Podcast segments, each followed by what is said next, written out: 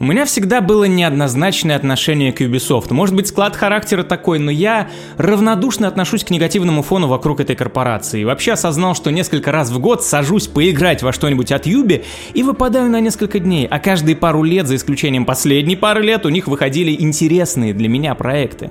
Вот видите, мой аккаунт они уж точно не забанят. Правда ведь Ubisoft?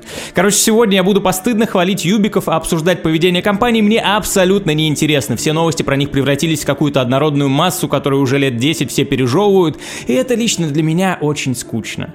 Вообще я хотел записать свое обобщенное мнение по поводу игр Ubisoft еще в 2020 году, когда внезапно в течение месяца вышли Valhalla, Watch Dogs Legion и Phoenix Rising. И на мой взгляд, именно это событие лучше всего объясняет всю суть Ubisoft, о чем я расскажу чуть позже, а пока максимум субъективщины про их игры. Просто личные ощущения. Пишите, совпадают ли они с вашими.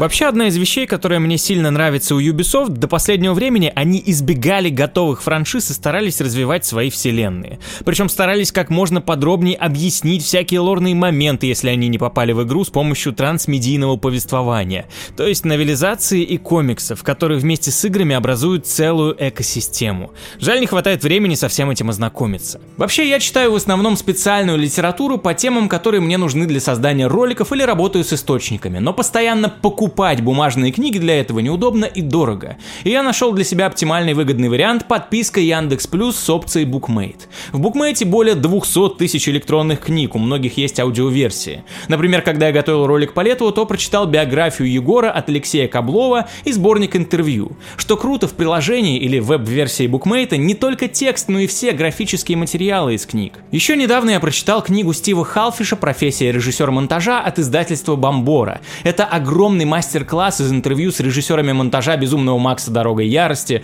«Выжившего», «Одержимости», Лоуренса Равийского, «Во все тяжкие» и других суперизвестных фильмов. Автор аккуратно уложил в 400 страниц многочасовые интервью и буквально отжал все лишнее. В книге разобраны сотни полезных идей и технических нюансов, о которых я раньше не задумывался. Просто хочу расти в видеопроизводстве, и эта книга прям вовремя попалась под руку. Книга не очень популярная, но нашлась в букмейте, причем просто в рекомендациях. Поэтому если вы не можете определиться с тем, что почитать, то приложение проанализирует ваши запросы и подберет книги, которые наверняка вам понравятся. Ну а еще можно довериться редакционным подборкам и полкам от известных людей. Выбор на любой вкус, триллеры, нонфикшн, комиксы в высоком разрешении, литература по мотивации, любовные романы или какие-нибудь полуфанфики по играм. Главное, читайте с удовольствием. А если вы предпочитаете приватное чтение, то в приложении Bookmate есть удобный режим чтения украдкой, поиск по словам, словам, заметки, быстрое перемещение по оглавлению, синхронизация между устройствами.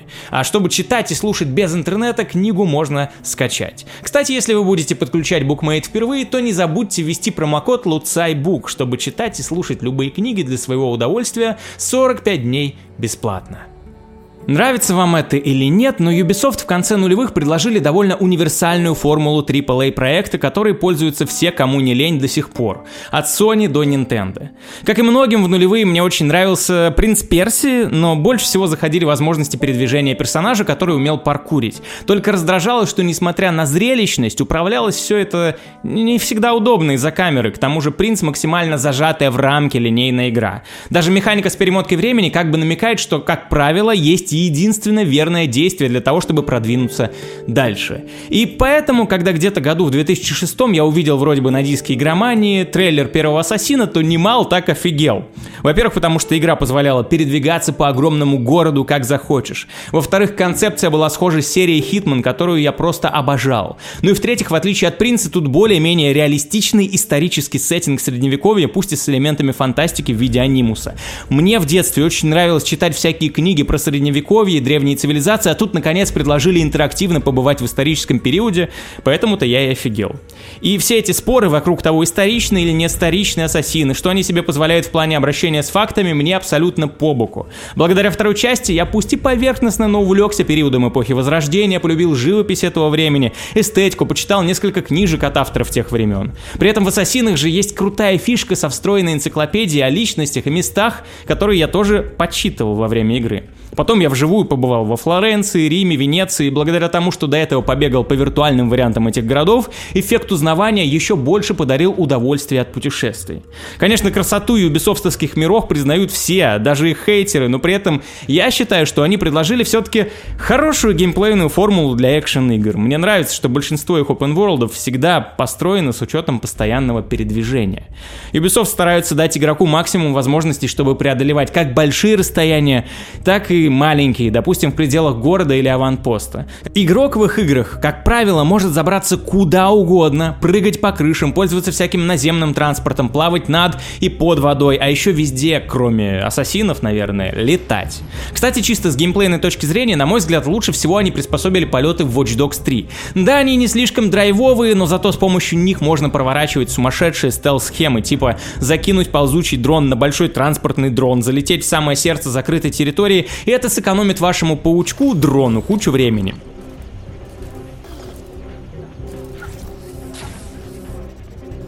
Вообще, с точки зрения креативного стелс-экшена, Watch Dogs действительно недооцененная серия, и если в нее сознанием дела погрузиться, то она может подарить удовольствие не меньше, чем open world последних Зельд. Именно из-за движения в дизайне миров Ubisoft много вертикальности, здания или горные районы для паркура и лазания.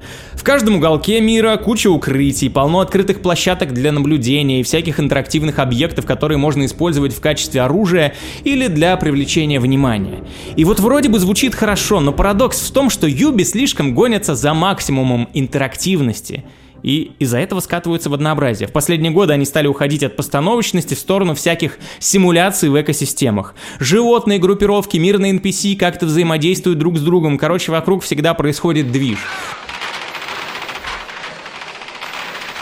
Допустим, Far Cry 5 эта формула вообще достигла пика, а в Origins или Odyssey куда чаще вместо сюжетных целей вам дают возможность свободно выбирать жертву. Система чем-то напоминает Немезиду, ну ладно, не чем-то. И на бумаге это интересно. Ваша цель какой-нибудь культист или правитель города, он живет в определенном регионе, у него свое расписание. И порой геймплейно это правда круто. Иногда с целью можно вообще столкнуться случайно или изучить все ее маршруты. Но из-за того, что в этих играх слишком много систем, все ведет себя немного непредсказуемо, и это как раз таки ломает стелс геймплей. Просто за редкими исключениями стелс почти всегда хорошо работает только в малом масштабе.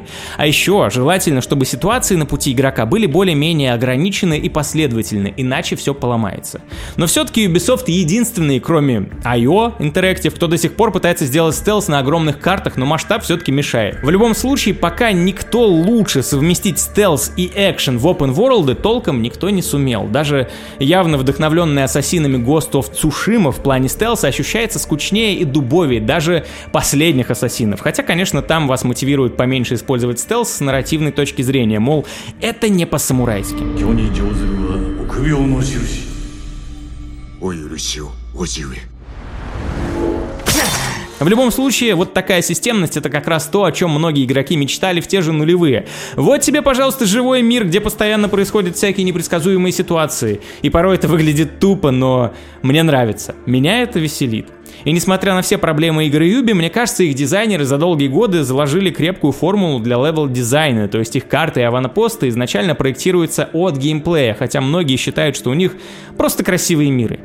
Я касался этой темы в своем старом видео, где сталкивал level дизайн киберпанка с Deus Ex. В киберпанке многие аванпосты как будто создавались не level дизайнерами, а дизайнерами окружения, которые придумывали красивую локацию и уже потом ее пытались подружить с геймплеем и раскидать на ней интерактивные объекты. В итоге многие способы прохождения становятся попросту бесполезными и скучными. Для сравнения, level дизайн в том же Watch Dogs, который позволяет пройти почти любое задание вообще дистанционно с помощью гаджетов, а можно решить все силой. Можно аккуратно зачищать защищать. Там чувствуется, что все-таки много внимания уделили blockout у уровня, чтобы сделать его прохождение интересным под разные тактики. Такой же подход у них и на макроуровне при проектировании самих миров. Они стараются максимально набить карту всякими возможностями передвижения. Каждый сантиметр можно излазить, но в этом-то и проблема. Их миры как будто бы лишены якорных точек, вам не особо нужны всякие дороги или инфраструктуры, достопримечательности сливаются в единую массу, вы буквально можете пересечь карту как нож сквозь массу масло, и от этого все эти красивые здания и ассеты теряют свою значимость. И кажется, я понял, почему так. Обратил внимание, что в играх Ubisoft в вашем поле зрения постоянно несколько точек интереса, которые предлагают разные активности. Где-то 3-4 штуки. Например, просто достопримечательность, место, куда можно залезть, какой-нибудь лагерь или транспорт. И этот дизайн немного плотнее по сравнению с другими open world, где обычно таких точек интереса 2-3. Вроде бы смотришь с какой-то обзорной площадки, ну, просто open world, ничем не отличается от других. Но этот парадокс отчетливо заметен на фоне игр с пустоватыми открытыми мирами. В RDR, Death Stranding или Зельде каждое маломальски значимое или интересное место запоминается визуально, географически. Ты бредешь по пустому миру и такой Ого, заброшенный завод, что тут произошло? К сожалению, вот у Ubisoft ты редко задаешься такими вопросами, нету времени додумать истории. Ведь там всегда что-то и так происходит.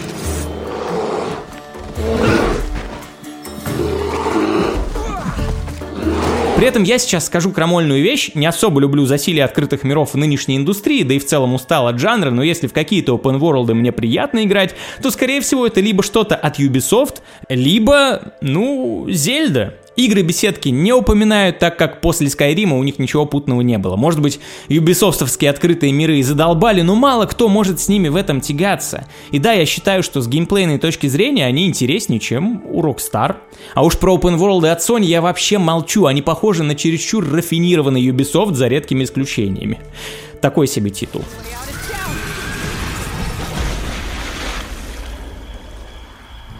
А вообще, я думаю, что главная проблема Юби в неповоротливой работе с обратной связью. Когда игроки и медиа критикуют их игры, руководители или кто-то там будто бы слушают не тем местом.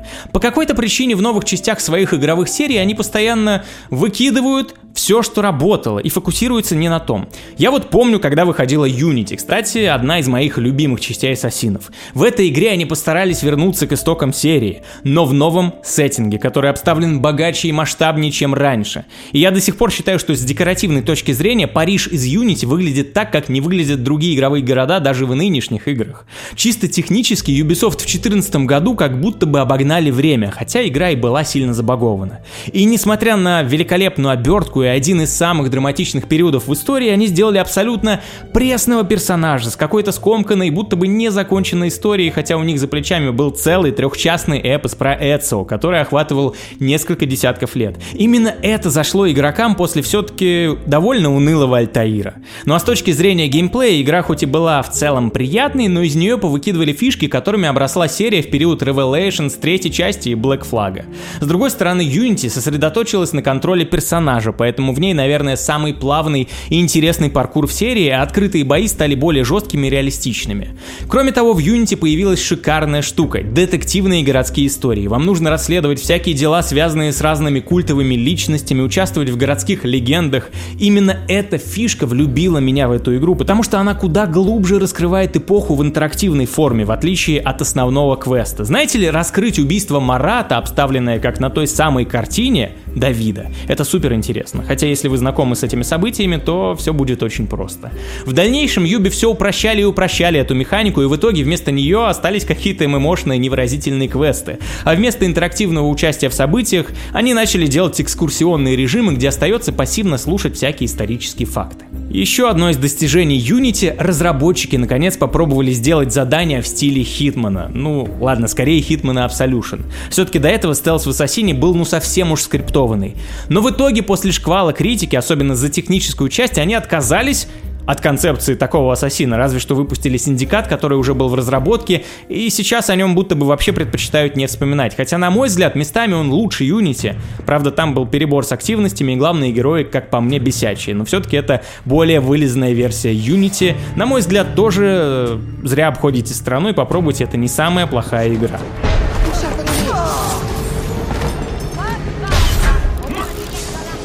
Короче, мысль в том, что Юби попытались сделать как старые добрые, но забили на отличительные черты первых игр, а хорошие идеи периода Unity и Синдиката не стали добавлять в новую ассасинскую трилогию. А ведь насколько я понимаю, интерес к игре до сих пор сохраняется. На Ютубе полно видосов, где люди, например, показывают всевозможные комбинации механик из Unity или накатывают моды, которые чинят все, что там было сломано в 2014 году.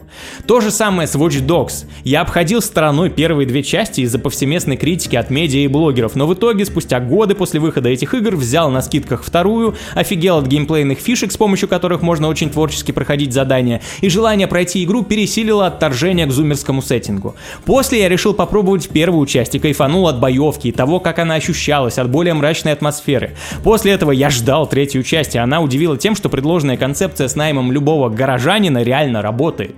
Конечно, бездушно, по-юбисофтовски, но для AAA это как минимум необычная механика. Однако, с каждой частью они опять неправильно перерабатывали обратную связь. Их ругали за графику персонажей в первой, они устроили Шапито во второй. Вторая, наверное, самая интересная игра Ubisoft с точки зрения прогрессии, там реально постоянно открываются новые механики, но в Легионе они отказались от этой системы способностей в пользу найма узкоспециализированных оперативников, а еще порезали продвинутую систему взаимодействия с NPC, которая, на мой взгляд, с геймплейной точки зрения, даже круче, чем в RDR. Hey, calm the fuck down. verified your location. Police are on their way. Короче, в руках Ubisoft одни из самых лучших идей в рамках AAA индустрии. История, разные типы геймплея, которыми может жонглировать игрок. В отличие от многих, у них адекватно работает и экшен геймплей, и стелс, и разные виды транспорта, причем все эти типы геймплея бесшовны.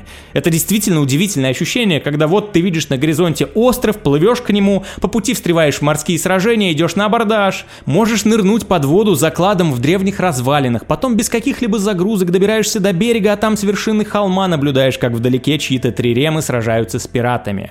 Потом садишься за другие игры, в которых разработчики пытались подружить все и сразу, и чувствуешь, что эта механика не работает, та не работает, а у Юби все плюс-минус на приемлемом уровне. Даже тачки из Watch Dogs, мне было приятно ими управлять, так как я всегда играю с геймпада. Во второй части я даже тренировался кататься от первого лица перед сдачей на права, и знаете, думаю, эти тренировки даже помогли. Там очень реалистично работает трафик. Но беда в том, что корпорация Ubisoft хоть и умеет выдавать игры с кучей механик, но постоянно распыляет все, что у нее получается хорошо, на кучу проектов. Вот почему я вначале обращал внимание на 2020 год. Итак, вспоминаем. Внезапно CD Projekt Red переносит свой киберпанк в конце октября, и большинству любителей AAA ничего не остается, кроме как вкатиться в новую Assassin's Creed Valhalla 10 ноября. Это счастливое стечение обстоятельств для Ubisoft, которое, как мне кажется, очень сильно подтолкнуло продажи Valhalla. Ведь многие относились относились к игре скептически. Однако корпорация, на мой взгляд, совершила фатальную маркетинговую ошибку. За 10 дней до Вальгалы, 29 октября, они выкатили Watch Dogs Legion. А через 20 дней после Вальгалы, новая IP, 3 декабря вышла Immortals Phoenix Rising.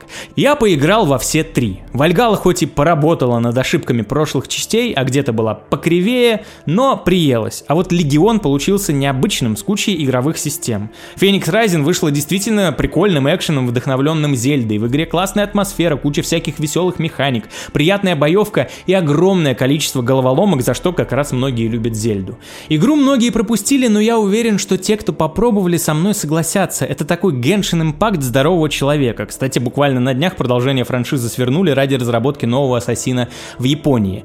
Но суть не в этом. Три неплохих игры, которые одна корпорация выкатывает в течение одного месяца. В чем была стратегия? Они думали окучить разные ЦА или что? Юби делают AAA игры в основном для тех типичных потребителей, которые покупают 3-4 игры в год. Это не хардкорщики. Каждый ассасин проходится сотни часов, и впихнуть еще два новых open world покупателю просто нереально. Может быть, они думали превратиться в эдакий видеоигровой Netflix, который подстраивается под пользователя, мол, хочешь современную эпоху и про шпионов? На Watch Dogs что-то более миленькое и семейное — Феникс. Интересует брутальный эпик и сериалы про викингов — на тебе Вальгалу. Поэтому мне даже как-то обидно, что судя по этим трем играм Ubisoft могли направить усилия всех этих команд и сделать свой магнум опус на долгие годы, который, по крайней мере, с геймплейной точки зрения наверняка заткнул бы многих критиков.